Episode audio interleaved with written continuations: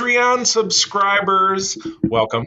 Glad to have you back. It's another great episode of the Facts of Geek Life. Uh, this is the show uh, for our supporters where we talk about a classic television series. We take a season, or in this case, a mini series, which was two episodes totaling uh, a little three hour movie, and we kind of break it down, talk about it. I am joined by my uh, partner in crime, uh, Kae. Uh, who records with us on almost all of our shows. So, Kae, how are you doing this afternoon? I am doing very well, thank you. Excellent, and we're coming right off. We're deadheading coming right off of recording uh, Code Forty Seven uh, because we are all about giving you guys some great content here at Secret Friends Unite. So today we're talking about a uh, great three-hour miniseries, as I mentioned. Uh, that it was the reimagining of the classic 1970s uh, science fiction epic Battlestar Galactica, one of my personal favorites. This was uh, redone uh, in 2003. Uh, the end of 2003 is when this came out, so it's not quite 20 years gone by, which just blew my mind when I was watching this.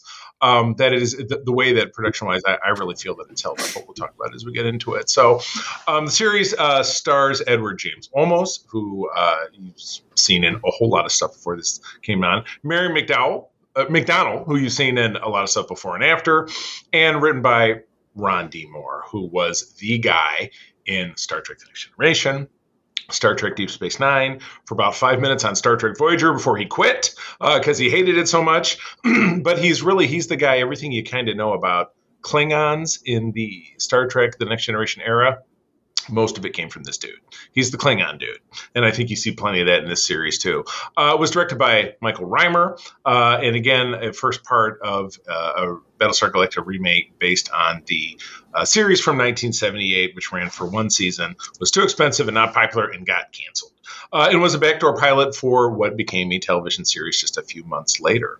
Um, Katie, your experience with okay, excuse me, your experience with this. Um, back in 2003, or, or when did you first see this? Um, I first watched this um, on Netflix. So it was. Okay. I don't think I think it was right before Netflix started streaming. I don't know if we were streaming it yet or if we were still doing also on DVDs. which they actually um, still do, which is crazy to me. right. I think it costs extra now website. to do that. Right, um, exactly. Yeah, that's right. For a time, they were doing both, which I'm like, oh, that, how, I don't know how they could yeah. make that work. So, yeah. um, yeah, I I did not watch it when it originally came out, but that isn't really surprising since, you know, I graduated high school in 2003 and this would not have been something my family was not really into sci-fi stuff, so um, yeah. I would not have watched especially with um, you know, uh, number 6 walking around with like her little her little dress in my conservative family that would have been like, "Excuse me, oh my goodness, the vapors." so, oh my heart. Um, oh my god! But yeah, so I watched this with my spouse the first time through. I think it was after we had watched some TNG, and some of our other friends had said something about us watching it, and we realized that we never had. So we sat down and completely binged the miniseries, and then we're like, "Yes, we need more. We want more," and just ate up the whole thing. I know, yeah. This this really did come along at a time, and again, this is very episodic television, as has been the case in the last twenty years with with sci-fi and really a lot of other things that's extremely bingeable. There is a uh, a great short from the the comedy series, which was on IFC called Portlandia. Are you familiar with Portlandia? Mm-hmm. Yes. Does it ring a bell? Where they they, they spoof this exactly. You had the two main cast members was uh, Fred Armisen and Carrie Brownstein. Yeah, they watch it and they realize it's been like months. right. Yeah, so we, we, both lost our jobs and they're gonna they're gonna turn the power off, or and then they try to recreate it by like and then there's there's cameos in this sketch by Edward James Olmos and Ron Moore and. Uh, uh, James Callis, uh, who is Baltar, and uh, oh my God, is that is that's awesome. And if I remember, I will drop a reference to that probably in the show notes here because it was so good. But um, yeah, it became an ultimately very bingeable series, which ran from 2004 to 2009, interrupted by the the writer's strike in 2008. Um, uh, by which point they ended up giving us a TV movie or something. But anyway, we're not here to talk about that. We're here to talk about the mini series. So let's walk through it. Why don't you, you know, why don't we get started with your notes and I'll bounce and we'll just talk about it. How does that sound? Yeah, um, I mean, it started out uh, it was uh, very hit and miss within like the first ten minutes because you have this really interesting explanation going on as you're getting these really cool, you know, overviews of talking about the history of the Cylons versus the humans and what they were doing. And you have this one guy who comes in and he sets out a picture of his wife and a picture of his kid. And he's so sitting random. there waiting for, you know, the Cylon emissary to come or ambassador come. And you're like, okay, cool, this is great. He falls asleep because, you know, obviously they're they don't come. he doesn't have his phone. Can't doesn't have his phone. Candy Crush or whatever. Yep. yep. Can't can't do that. And then suddenly the door opens and you have two two of the Cylons, like kind of classic Cylons, walk in, and you're like, "Hee, that looks silly." well, they were unfortunately you know, they, they were they were they were a decent update because the old Cylons yeah. were just oh, dudes absolutely. in these monkey suits, and they were just dudes. Yeah. These things were like seven feet tall, and they had big claws, and yeah, and I mean, and, meow, meow, leg, yeah, for the know. time it looked it, it looks it looks good, but it also is like I think they did a really good job of like making them seem threatening and kind of cheesy at the same time. Like it was a really fine line right. to walk, and they they right. did a really good job. And then number six walks in, and he's like, "Oh my goodness!" And oh, he had the vapors just starts making out with him. I was like, right. what is going on? exactly. So that was I'm like, you literally just set out a picture of like your wife and child, and you're like, that's cool. I'm just gonna make out with this random person who walked in from the other side of the starship with two Cylons. And I'm like, Right. Hmm, this is you're not sending not, your best and brightest to your Earth. Just yeah. saying. Not all sus. Not some yeah middle aged bureaucrat yeah. dude. So, but yeah, that aside, you know, intriguing, uh, it definitely was. But luckily, the entire story kind of takes off from there, and you get just really amazing um, character building and really am- amazing just world building without them having to exposition dump on everything. Right. And it's one of those things I loved just about the show in general is that they never sit there and go, okay, we're going to have this huge long conversation to explain to you everything that's going on and so we can hold your hand. It's like no they're they infer this stuff about galactica where it's you know you get that it's a museum you get that it's part of the old reich you get that it's you know on its way out and this is you know a part of a bygone era. You get that there's these really complex re- relationships between all of these characters even though it's not explicitly explained why you just get to kind of figure that out along the way and it really helps you feel like a viewer that you are really just standing on the ship watching these things happen and that there is definitely stuff going on when you're not around. Right. Got and a good piece of that to introduce is that the whole first you know segment uh, of of the first episode of the miniseries because when we watch, I have it on my Vudu and it's split into two segments, but I have the disc and it's all one long movie. Is that you have a film crew walking around with a Weasley PR guy saying blah blah blah. It's this. This is one of the old ships, and back in the day there were twelve ships, and each one was representative of the twelve colonies because the because the show's from the seventies. There are twelve colonies of man, and each one of them is the astrological signs because you know it's the seventies. And so the main one is Caprica, which is the help me out here. Which one is Caprica supposed to be? Is it the Cap- Capricorn?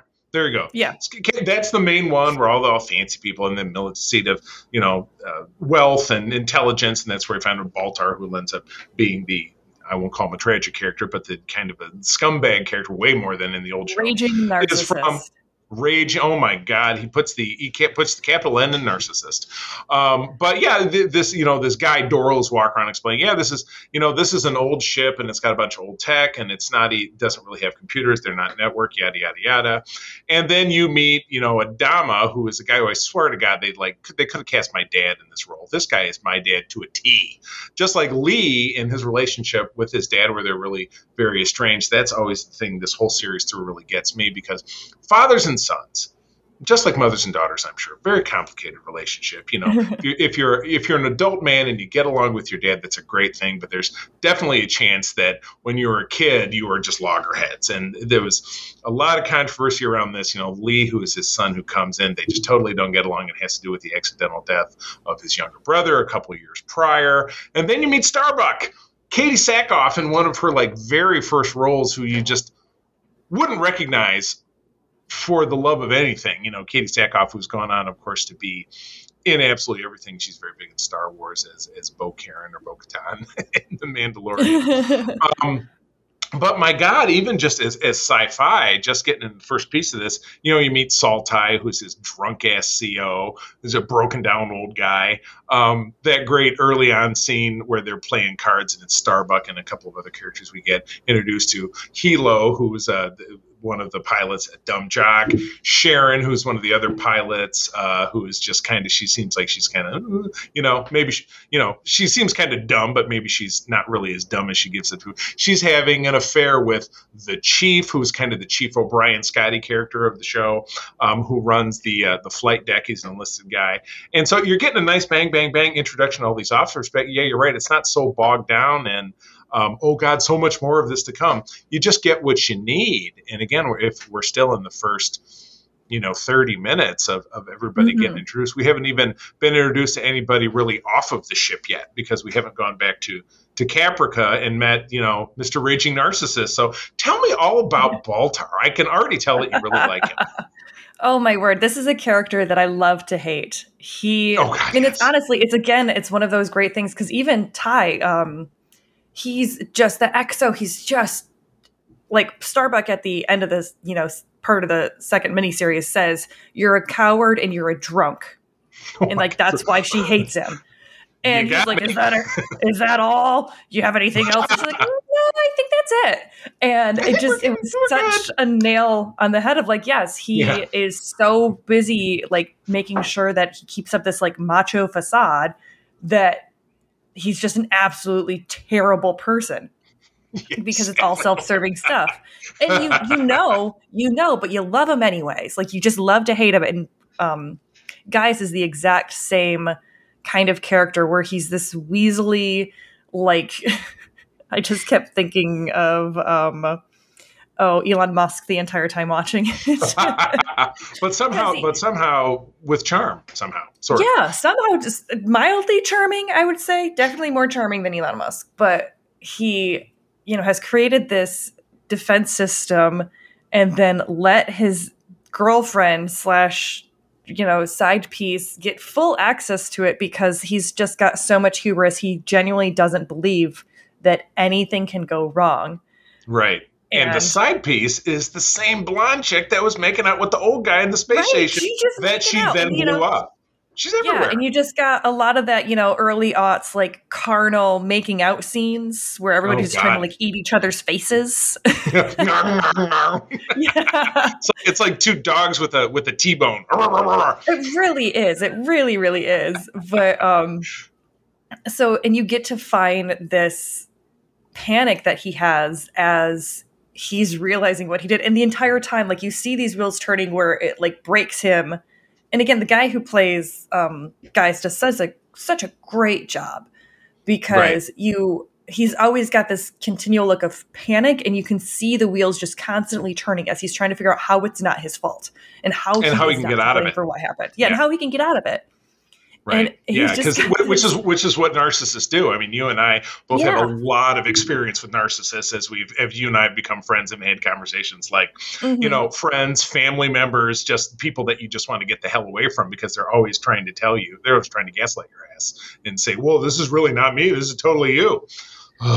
yeah, well, and it's the great thing about like they just are very unapologetic about the characters where they're like, you know, we're going to just make him just an asshole of a dude and just fully embrace this kind of character. Just like, you know, Adama, where you're watching him and you're like, oh, he's a really great admiral. Like he's, you know, that tough kind of, you know, tough but fair and, you know, something that could really be admired. He's got the admiration of his crew, he's got the admiration of his team.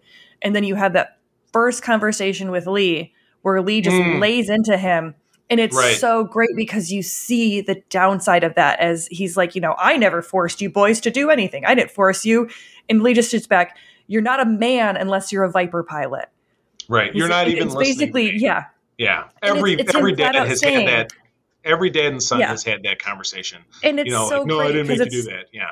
Yeah, it's him saying, you know, I'm not going to take accountability for my action. And Lee just saying, you literally said we were not valuable. Our value as a person was less if we were not able to accomplish this. So, of right. course, that's what we did. Yeah, and exactly. Everybody's so fallible in this show, and I think that that's like they just they immediately just hit the ground running with all of that, and you, right, it really yeah. sets it up in the first set. such I mean such a sharp script and I mean just yeah oh my mm-hmm. god yeah because we're so used to Star Trek characters um, because again the, the, parallel and of course with having Ron Moore being the guy who's helming this draws it right back. You've got larger than life heroes Spock Kirk Picard Riker Data Worf da da da you know Captain Sisko this and that. All those people that you're just like well these guys don't really have any flaws. Their flaws are so mm-hmm. their flaws of the week and then they get over it where everybody on the show is screwed up, and it's not like they rescued the best of humanity. This is like what's what managed to get away from the bombs dropping on Caprica and the other 12 colonies, which is obviously where everything goes with with you know mm-hmm. with Caprica 6 and with with Baltar is that she, you know, used her access to get into the defense system and made all the defenses deactivate, and then the Cylon Basestar just came in and just bombed the shit out of all of these colonies and and killed tens of billions of trillions of people to the point that the only ships that were able to escape, there's only 50,000 people left, including the Galactica is the only military vessel. So the only hope for anybody surviving. Um, and then, you know, we meet Laura Roslin. Uh, we first meet her. I had a note here when she's sitting in the doctor's office on Caprica very early on. It's got that great sky view, and what you see a bunch of ships going by. One of the ships that flies by and getting ready to land is the Firefly from the Serenity from the Fox show. I know, right? right? I know. Isn't that a cool little? And that's funny because this wasn't a Fox show, but that was another show. It was, it was, kind of funny because it was another show that was canceled in one season, just like Battlestar Galactica, the old show. I thought that was kind of cool. But anyway, you meet her, you find out she has terminal cancer. She's the Secretary of Education. She's got to get on a ship. This is before the bombs fall. She's got to get on a ship to go to Galactica to, you know, to to evaluate it and then to do this retirement ceremony because the ship's going to become a museum. And her and Adama, they just get into it right away. It's like I'm not going to have a network ship on this uh, ship. You know, there's not going to be network computers because that's what caused the Cylon War. That's how they got us. Yada yada yada. And she's like, yeah, okay, whatever, old man. And um, that's exactly what saves them. That's the only thing that saves them because their computers are, you know, they've got the they've got DOS where everybody's got you know Windows XP or whatever the hell it is, and that's the death of everyone. Mm-hmm. Um, so you know, Roslin ends up stuck on, or eventually finds her way back to Galactica, but because everybody's dying, she's 37th person in line to become the president of the colony. So she becomes the president of these remaining 50,000 people. And so you see an immediate, you know, conflict set up uh, between her and Adama once she's back on Galactica in the capacity of being the president, not just Secretary of Education. And he's like, nope, we're going back out there. We're going to keep fighting because I'm a warrior guy and that's what we do. And she says both to Bill in that instance, and then to, to Saul Tigh earlier on, he says, "Yeah, I don't, you know, spoiler alert, guys, the war's over, we've lost, and we can't fight." So we got to run. And they're like, we're not going to run because we're warrior guys. And, it, you know, that's the, the, journey of, and I say, that's the journey of, of Adama throughout this is that he finally figures out, you know, hey, guess what? you really can't do that. You know, you really you're not going to. All you're going to do is go out there, fight a war, get your ship blown up, and then they're going to pick off these civilians one by one because none of them, um, none of them can defend themselves. They don't have any weapons. Mm-hmm. So, um, yeah. Oh my gosh. Yeah, 43rd in line to the president. I wrote it down in my notes. Like, yikes. Um, that's cool. So yeah, uh, you know, and, and through all this, uh, Lee becomes the senior pilot, and he ends up back on the ship and uh, they've got and somehow oh it was the initial uh, the way we find out about this is that Galactica has a squadron out there. They encounter two Cylon fighters. They flip a sh- uh, switch, and all the Vipers go dead except for Boomer and Helo from back in the card game, who they get damaged, but they have to land on Caprica, and Caprica is being bombed and stuff. But there's a bunch of people run through a field towards their ship, and one of them is Baltar, who managed to escape. Um, his, you know, place being nuked somehow. Somehow that ended up working out.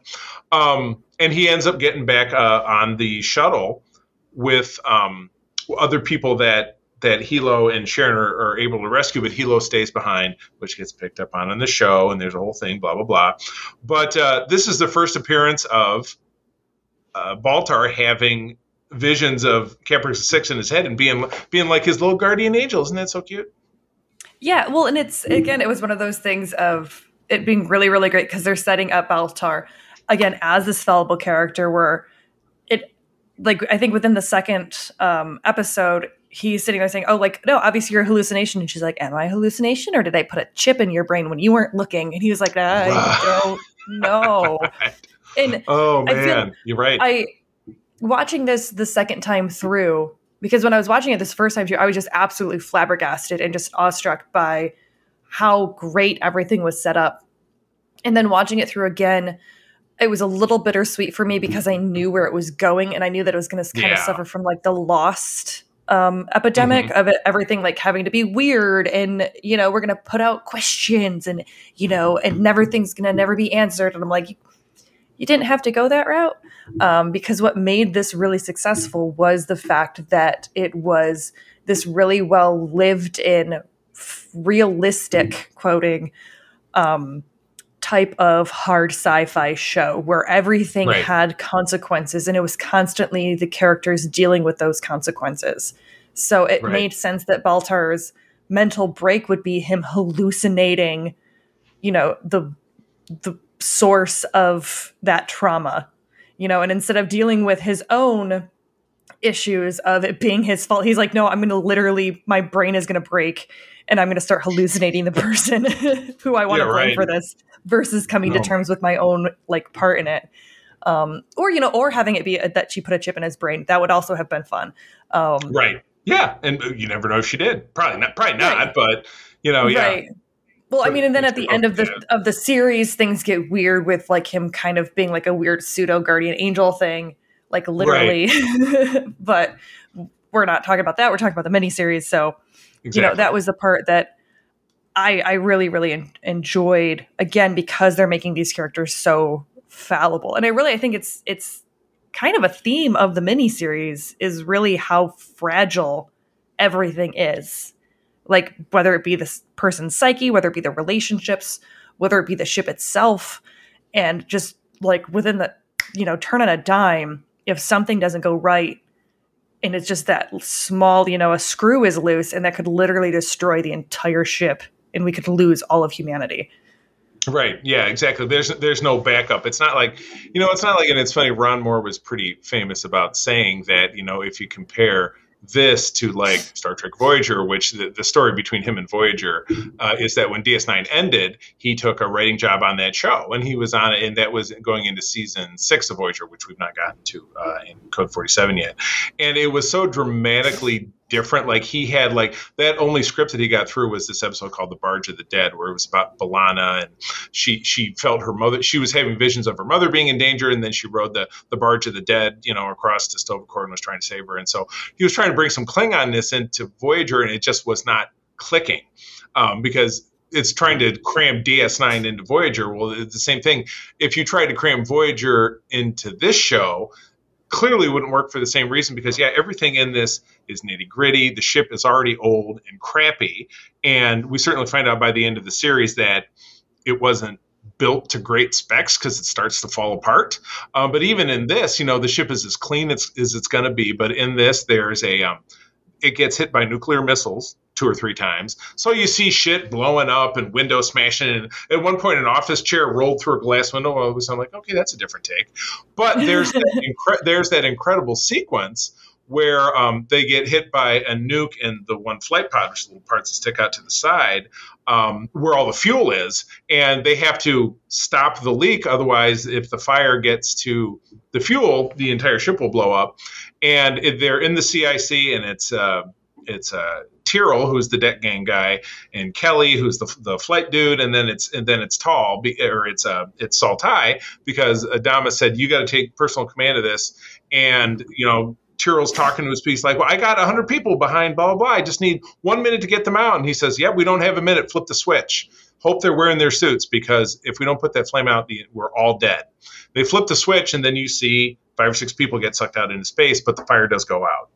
So it Mhm. becomes that, you know, that in, you know, interminable message about, you know, yeah, being in command means making life or death choices, which Tigh continues to do throughout the series. It happens through the whole new Caprica arc, where he says, you know, I've had to send men to die in two wars. It doesn't matter if they're on a parade ground or in the cockpit of a Viper. That's what command is, and they still manage to find a way to squeeze that in. But my point is about the ship. That you know, the, the, it's not like they're going to fix that damage. They don't have anywhere. You know, they're not going to go to a starbase. Right. Star Trek, or they don't have replicators that, like on Voyager, Voyager almost got blew up every third episode. I mean, you remember the episode with Deadlock with the Vidians, and the ship gets split in two, and the one that survives is the ship that's just blown to shit. It's like, how is it going to survive?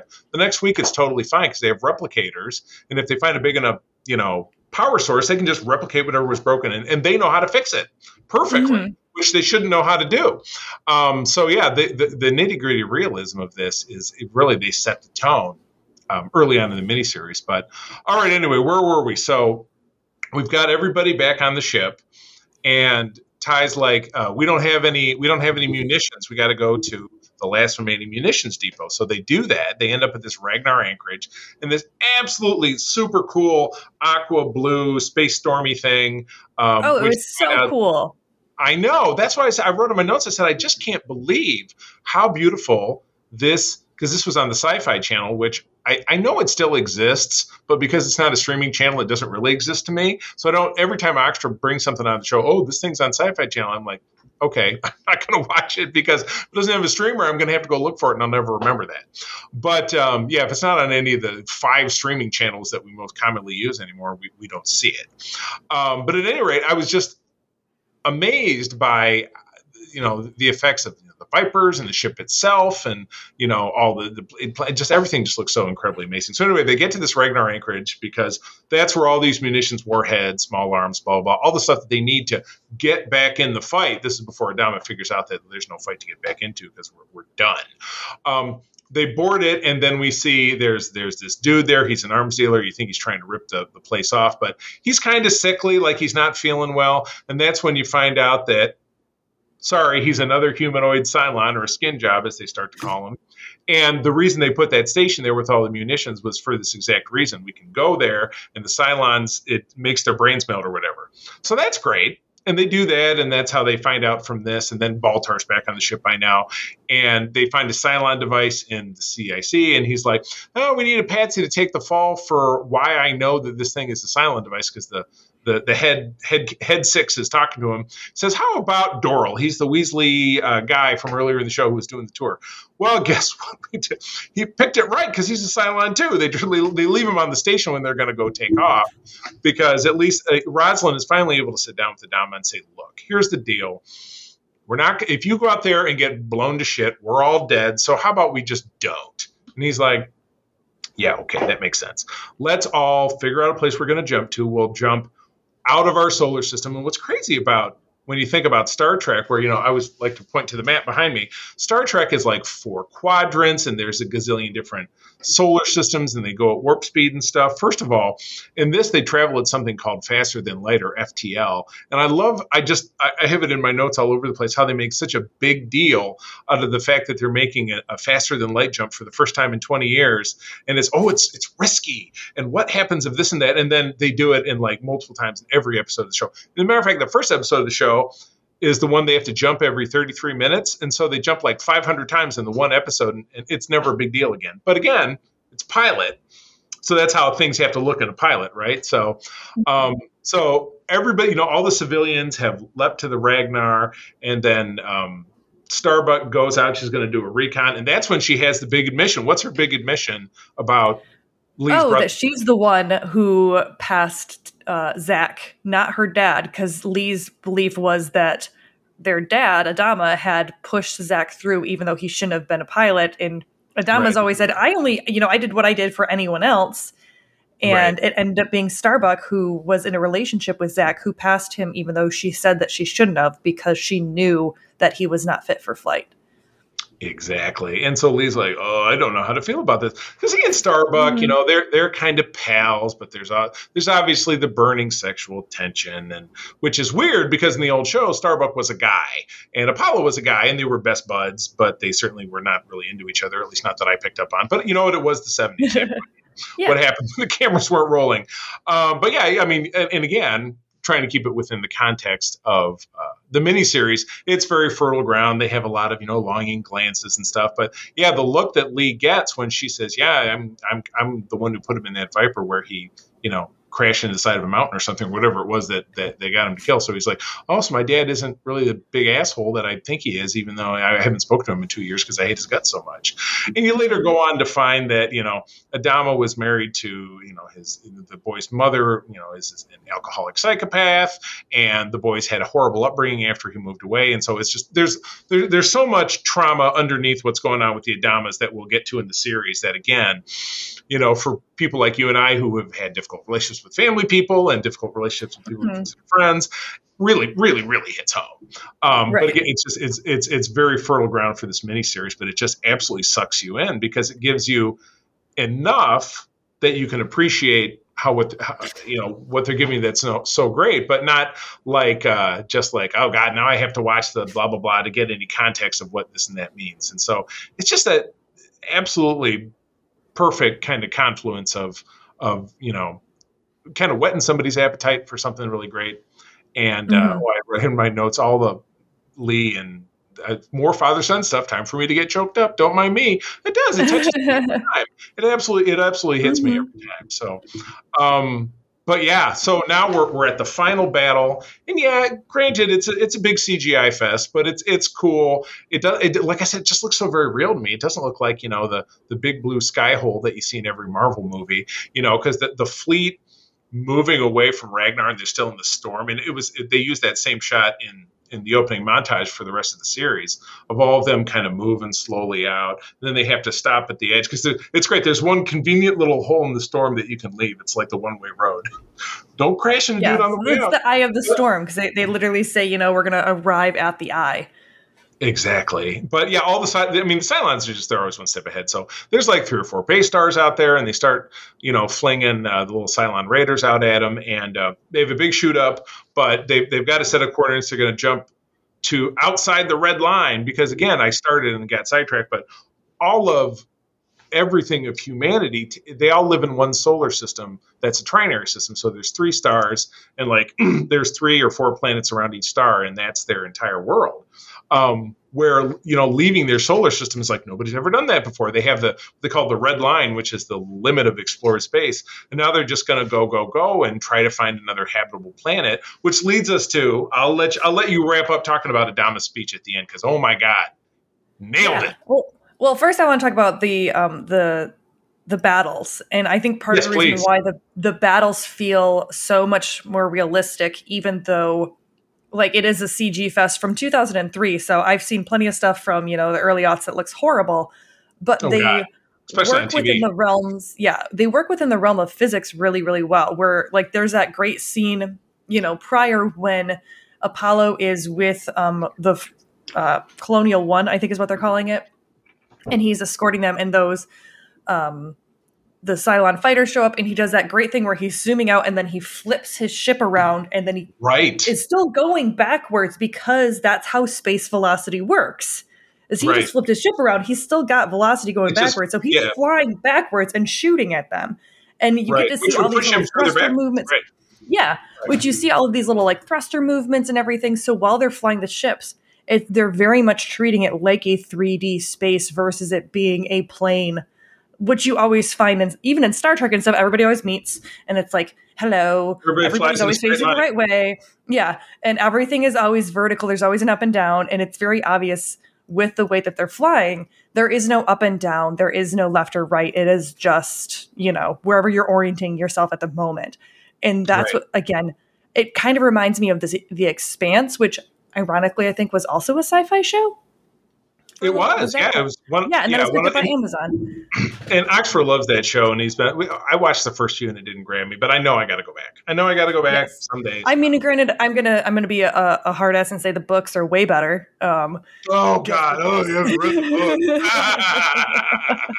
um, but this is not a show about the Expanse. But one thing I did love about that that I feel like Battlestar Galactica does really really well is that um, keeping it more hard sci-fi, where they're looking at it going, okay, how would these ships react, like if they're firing weapons in space? And you see them firing, right. and you see their thrusters already, you know, always moving and always, you know, course correcting for these ships, you know, and you right, see yeah. how they have the little yeah. like thrusters that you'll see a, a puff of thrust yeah. on the front and the sides and the back, and they go little twists like that. Yeah, and you know how awesome. they have it you know, they have the landing bays that come out and then they have to secure them on Galactica so that they can, Right. you know, expand out to make it so that they have ports for these ships to leave. But then when they're doing faster than light travel, they have to have everything secured and sealed off. So they literally bring these in and seal them within the ship, and then no one can get in.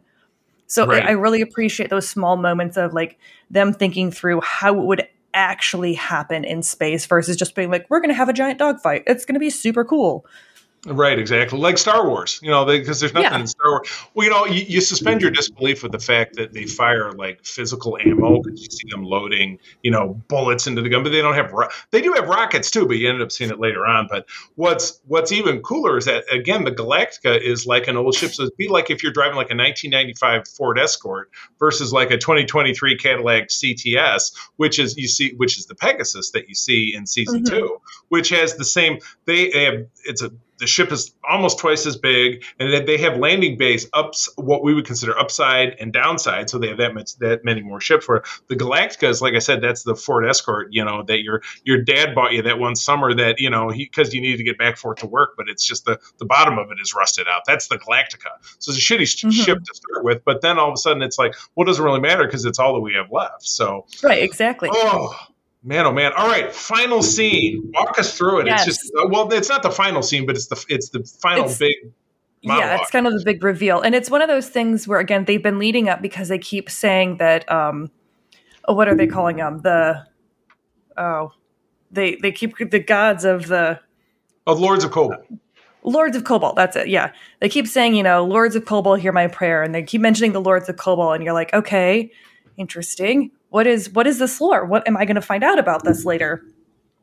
And then you have this funeral scene where you have, you know, a, a priest or a pastor or Oh, you know, a religious yeah. figure, yeah, of this religion talking about the Lords of Kobol and you you get the lore of, you know, they were the ones who handed down you know, to humanity, the 12 colonies, and they're the ones who are protecting them. And, you know, so now they will find them back with the Lords of Kobol. You know, they'll be welcomed back into the grace of their arms or, you know, all that kind Right. of religious stuff. yada happens. yada. You know how much I Yeah. love organized religion talk.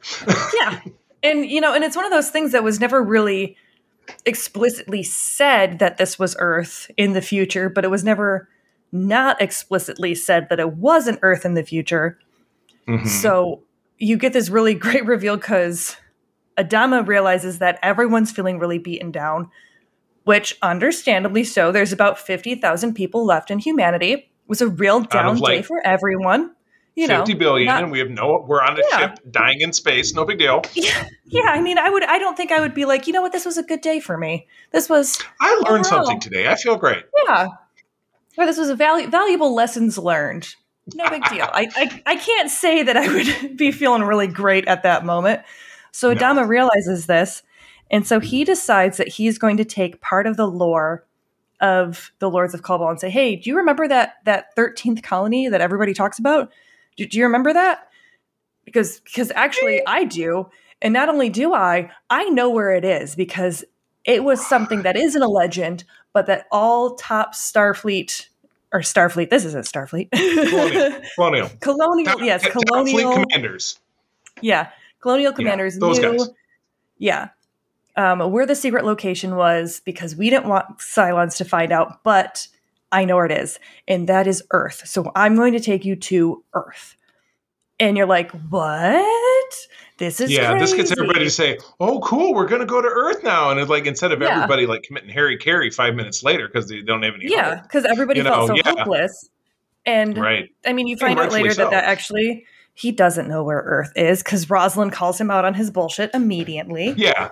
Yeah, they're But back he in his also- quarters. He's like, "Bro, you don't, you don't, you don't know jack Yeah. shit because the president didn't know, and he would have told me uh, because you, know, you find out later that they're lovers, but we don't need to get into that. And yeah, there's no, there- there's nothing. Now you do. I mean, the, the, series, which again, within the context of of this wonderful program, uh, hopefully Kae and I, if not, if it's not Kae and I, it'll be somebody else, are going to go through the entirety of the series. We're going to space it out over a very long time.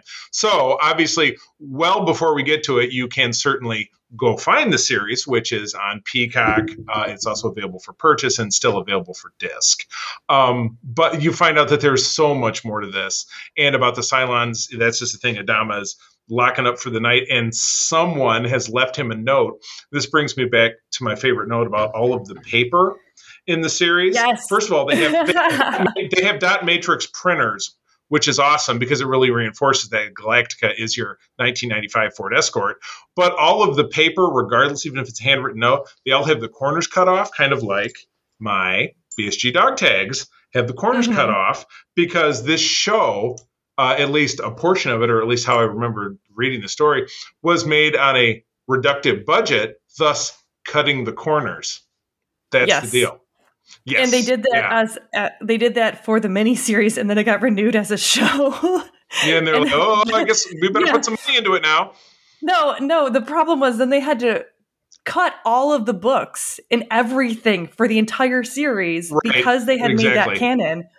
And right. I, I was I don't know if it was the reader or the producers. They were like, if we would have known, we would have not have made that little joke because the amount of time. Right that it took right. to cut everything and make sure everything in like on set looked like that was just absolutely so time consuming.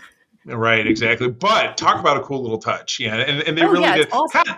yeah, continuity in the series. And again, we have weird little bits and bobs in this. Like you have a lot of mispronunciation of names, like uh, Gaeta, who's one of the guy who works in the CIC, is Gaida at certain points, and Michael Hogan, who plays Saul Tigh, is the most Canadian space guy you've ever met. He over Canadianizes every single solitary word great actor, um, and he's a guy who he, he had a uh, he had a slip and fall a number of years back, and there there have been Kickstarters from Battlestar fans that have been paying his medical bills all these years. So, you know, best to Michael Hogan by all means, because I mean, what a what a terrible thing to happen. But um, yeah, great show. Yeah, entirely produced in, in Vancouver uh, in, in the surrounding areas, you know, the, the Hollywood North. So you've got nothing but great Canadian actors uh, that mm-hmm. you end up seeing in basically any show on sci fi and any show on the CW because they all make that stuff up there. But a lot of lot of great familiar faces and, and kind of a lot of people that, that it was kind of before they made it. So, um, yeah, this is great. So the, the last bullet is that yeah, Tigh has this note, handwritten note that someone, a Cylon, has left him that says there are twelve models. So we've seen three, and then when we get to the final scene, which I alluded to earlier, that you have Doral, you know, sitting on a sitting on a box at Ragnar Station and locked in, and they open the door and you see that he's turning pale. So yeah, he really is a Cylon. You know, uh, Baltar got lucky making that one up. But you yes. see, uh, you see a bunch of people walk. You see a bunch of the Cylon robot models walk in, and then you see more of Doral, who is the the arms dealer guy. Uh, and then you see, of course, Caprica, and they start having a conversation like, "Yeah, they were they jumped off, and we don't know where they were going. They were going to make they were planning a big jump, which again, they're making it sound like planning a big jump is like going to AAA and getting a roadmap, where in essence they flip a switch and they jump somewhere after a computer tells them where to go. But you know, well, no, trying to, not, try, I don't try, know if it's so much a computer because they don't have the technology for that. It's a it's the guy, um, oh, the, the guy navigational the, dude. Yeah, yeah, guy who, doing it with, pen, with him, pen and yeah. paper.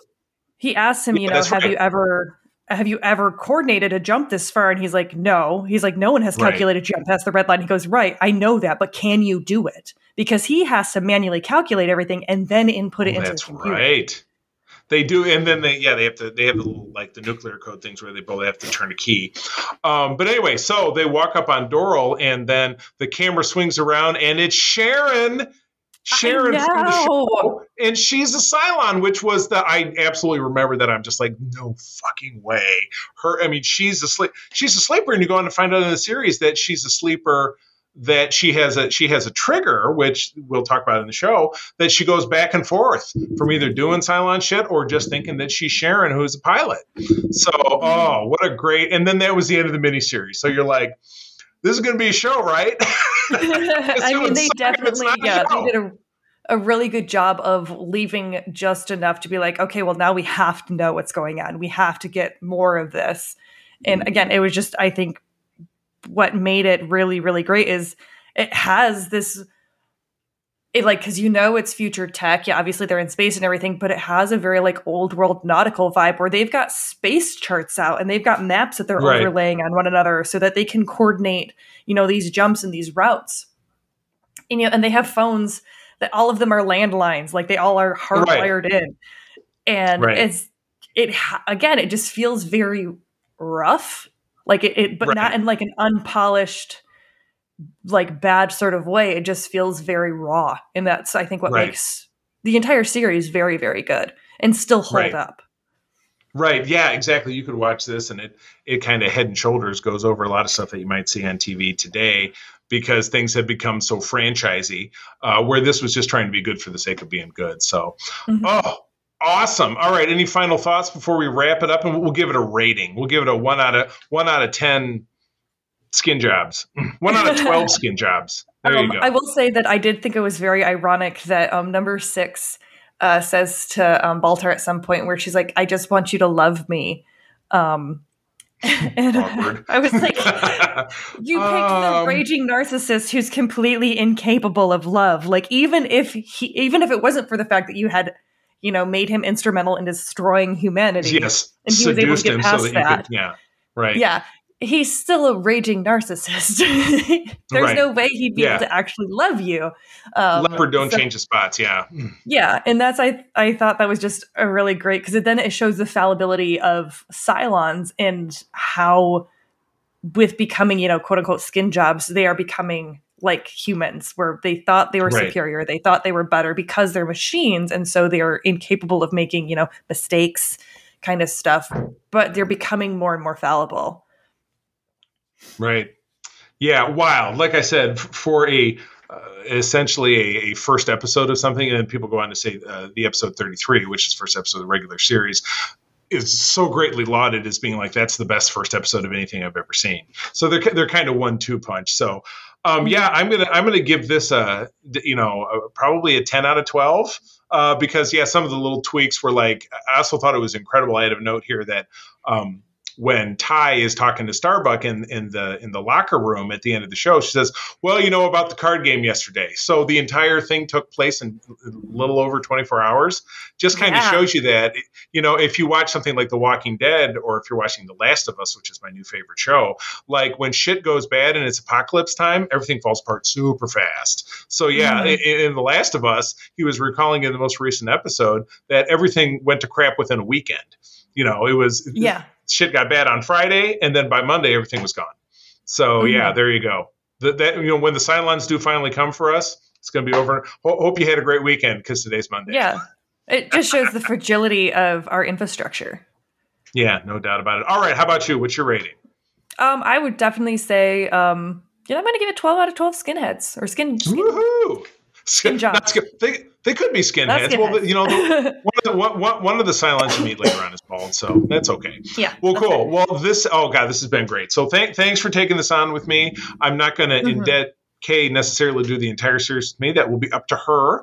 Um, but my intention is at some juncture uh, to get back to you. We'll take each uh, we'll take each season and probably split it up into like we do over on Code 47. We'll split Yeah. it up into segments and space it out a bit. So well, cool. Patreons, thank you for joining us. We love bringing you this great content, and we couldn't do it without you. Kae, where do people find you out there? You can find me on uh, Twitter at QT Geek. That's Q underscore T Geek, and on Counter Social at KQ.